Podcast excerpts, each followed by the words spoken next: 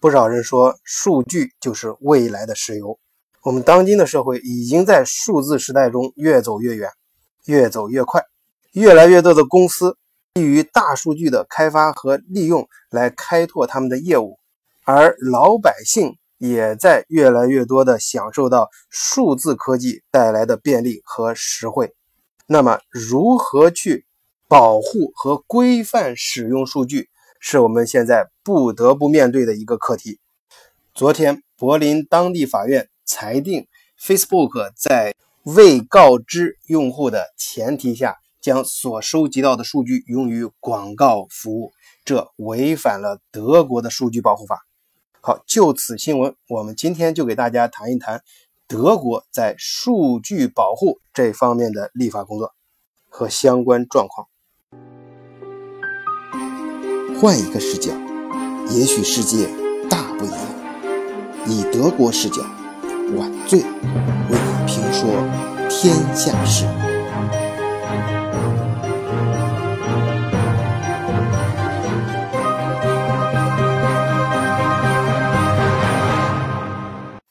其实早在二零一六年三月，德国政府就发起了对 Facebook 的反垄断调查。我最早关注这些公司，其实也是从那时候开始，因为那时候我们涉及到跟国内一些客户提供服务，帮他们合理避税，比如说在呃比利时啊，在呃卢森堡啊这些这些税率较低的国家建立一个呃壳公司，呃合理，然后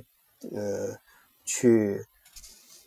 帮助德国的子公司合理避税。而那个时候呢，一些美国大公司像谷歌啊。啊，Facebook 这些，他们也利用这种办法，他们就比较显眼了。嗯，那政府他们牵涉的影响力，无论是影响力还是金额都比较巨大，所以德国政府对他们那是严加看看守。所以经常在新闻上也看到，啊，正好跟我们的业务有一点重合，所以说也比较关注。而且呢，像 Facebook 啊、像谷歌这种，嗯，特色和这种，呃，领域里面的这么。好的公司，德国始终没有，所以呃，德国在这方面比较落后，而呃这些公司在德国的分公司又是比较的高调，所以我们呃经常会注意到他们。而我记得我原来嗯在柏林工作的时候，我的楼上就是呃亚马逊的客服总部，所以像亚马逊这样公司，它这些商家它可能最多的处理的是商。呃，就是税法涉及到税法这方面问题比较多，所以他在，呃，他受到德国公司的起诉，是因为他们的，呃，这种税方面啊，我不知道这方面有没有，呃，这这个有没有感觉是德国政府在保护啊他们自身不太强的这些企业和这些行业啊？但是像我说的，这都是都是早晚要出事的，像呃亚马逊。啊，他这种网购，那他做的太大了。他在德国，他没有像呃我们中国那样，我们中国有自己的淘宝，自己的阿里巴巴，呃，那非常厉害。你外国进来的易贝还是亚马逊都不是我们的对手。而德国没有，德国它本地也有类似这样公司，但都不足以和呃亚马逊还有易贝这样公司去抗衡。嗯。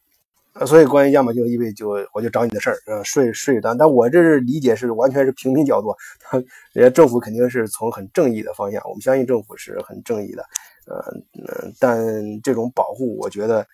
多多少少应该有一些成分在里面。但不管怎么说，我们这期节目主要是从客观上谈当地的这些呃政策法规啊。我们再看呃像谷歌这一类，谷歌这一类的呃。这这类的呃媒体公司，德国也有，但是做的真的是做不起来。呃，那按照前面隐隐约约讲到的这个逻辑啊，不是很这个逻辑不是很成立啊，这只是我们的只能做一种说法。呃，那我们也去抓 Facebook 的问题，在 Facebook 上，那它最多的就是涉及到数据嘛，就是社交方面的一些数据，还有公民的隐私权利。所以其实早在二零一六年的时候，对它。起初最早调查的时候，呃，谈的不是数据问题，而是说它反垄断啊，以判断其是否通过呃违反数据保护法而占用其市场地位。啊，去年十二月，德国联邦卡特尔局啊，卡特尔就是呃一种呃垄断形式啊，这个呃当局公布了调查结果，称 Facebook。借用其市场主导地位，非法利用用户个人数据牟利。呃，那么到开篇呢，我们呃讲的这则新闻就是最近昨天刚刚宣判的，这就更具体了。呃，他呃昨天的这个裁判结果呢，被视为是德国消费者组织联合会，就是 FGCO 的胜利。说二零一六年是政府对他的呃一个诉讼，而嗯昨天这个呢是一个组织，就是这个消费者组织对他进行的呃法律诉讼，呃称 Facebook 呢违反了德国的消费者保护法。原因是 Facebook 默认开启了数据共享功能。德国消费者联合会的官员呃海克敦克尔还非常具体的说，在用户注册的时候，Facebook 在隐私中心里面隐藏了默认设置。从隐私角度讲，这不够友好。另外，Facebook 也没有向用户提供足够的信息。啊，当然，Facebook 对此那肯定是呃还击啊，就是是不承认。呃，他表当当庭就当时就表示对法庭的裁决不满，要重新提出上诉。呃，他们也一再声称说已经对服务条款和数据保护指南进行了重大调整。Facebook 在一份声明中称，我们已经在努力确保我们的指南清晰易懂，所提供的服务。要完全遵守相关法规。我也查了一下世界知识产权组织的网站，德国的数据保护法呢，最新的有两版。这个法律叫 Bundesdatenschutzgesetz，就简称 BDSG。早先一版是二零零九年八月十四日颁布的，而最新的。联邦数据保护法是于二零一七年十月三十一日颁布。当然，在我们现在互联网时代，这种数据科技的发展，它的迭代速度是在加速，甚至是以几何数字的形式发展的，所以其中必然啊，嗯，会存在各种各样的争议，所以这就要呃让要求呢，呃。政府，嗯，就是在我们在德国说，德国欧盟政府，它呃各个国家的司法部呢，要跟得上这个步伐，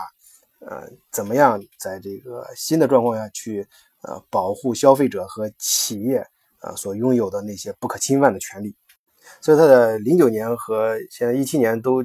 及时的更新它的法律。当然，在它更新的这个速度，呃，或者说在此之前啊。德国这个呃社会对他们批评的声音还是非常大的，非常不客气的称他们那个时候就是在现在之前他们用的那些保护法是石器时代的法律。而我个人觉得呢，这欧盟嗯，包括他德国还有其他一些国家的司法部，他这方面其实嗯。是比较落后，而且很生硬。就是他一方面不断的强调，就是说你对于用户啊，你们自己啊，警告你们，你们自己可是你们自己数据的主人呐，所以你们在上网的时候一定要注意啊，不要轻易的去注册什么东西。一方面呢，反复警告那些企业啊，说呃，都是反正都是一些大家能想象的词汇，就是你就比如说你公司用户呃，要你不能在用户没有同意的情况下啊。你这种时候是无权啊拥有私人数据以及设立用户的配置文件，而且你要保证这用户应该有很大的删除权利，或者说一些修改的权限。其实我个人觉得，你们从大大家从德国，比如我前几天我刚讲的德国这个支付。